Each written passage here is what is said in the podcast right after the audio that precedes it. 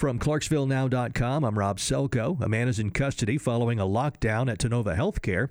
Clarksville police responded to a report of an armed man in the parking lot at around 5:30 this morning. They were notified earlier by a third party that the man was threatening to harm himself. According to police spokesman Jim Knoll, the man never exited the vehicle, and officers on the scene were able to negotiate his surrender. The lockdown was lifted around 6 o'clock. It doesn't appear that the man will face charges. Gates leading into Fort Campbell were closed for a time Monday after a driver went through a gate without stopping. According to post officials, the matter was resolved within 10 minutes. Garrison spokesman Bob Jenkins said the closure was standard procedure. If a car goes through at any gate on the installation and they don't stop to show their ID, they will close the gates down according to the required protocol.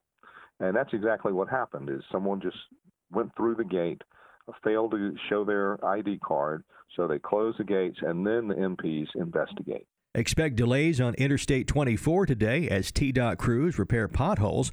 There will be temporary lane closures in both directions from 9 to 3 between mile markers 17 and 40. Receive severe weather alerts on your phone. Text news to 77000 and follow us on Twitter at Clarksville Now.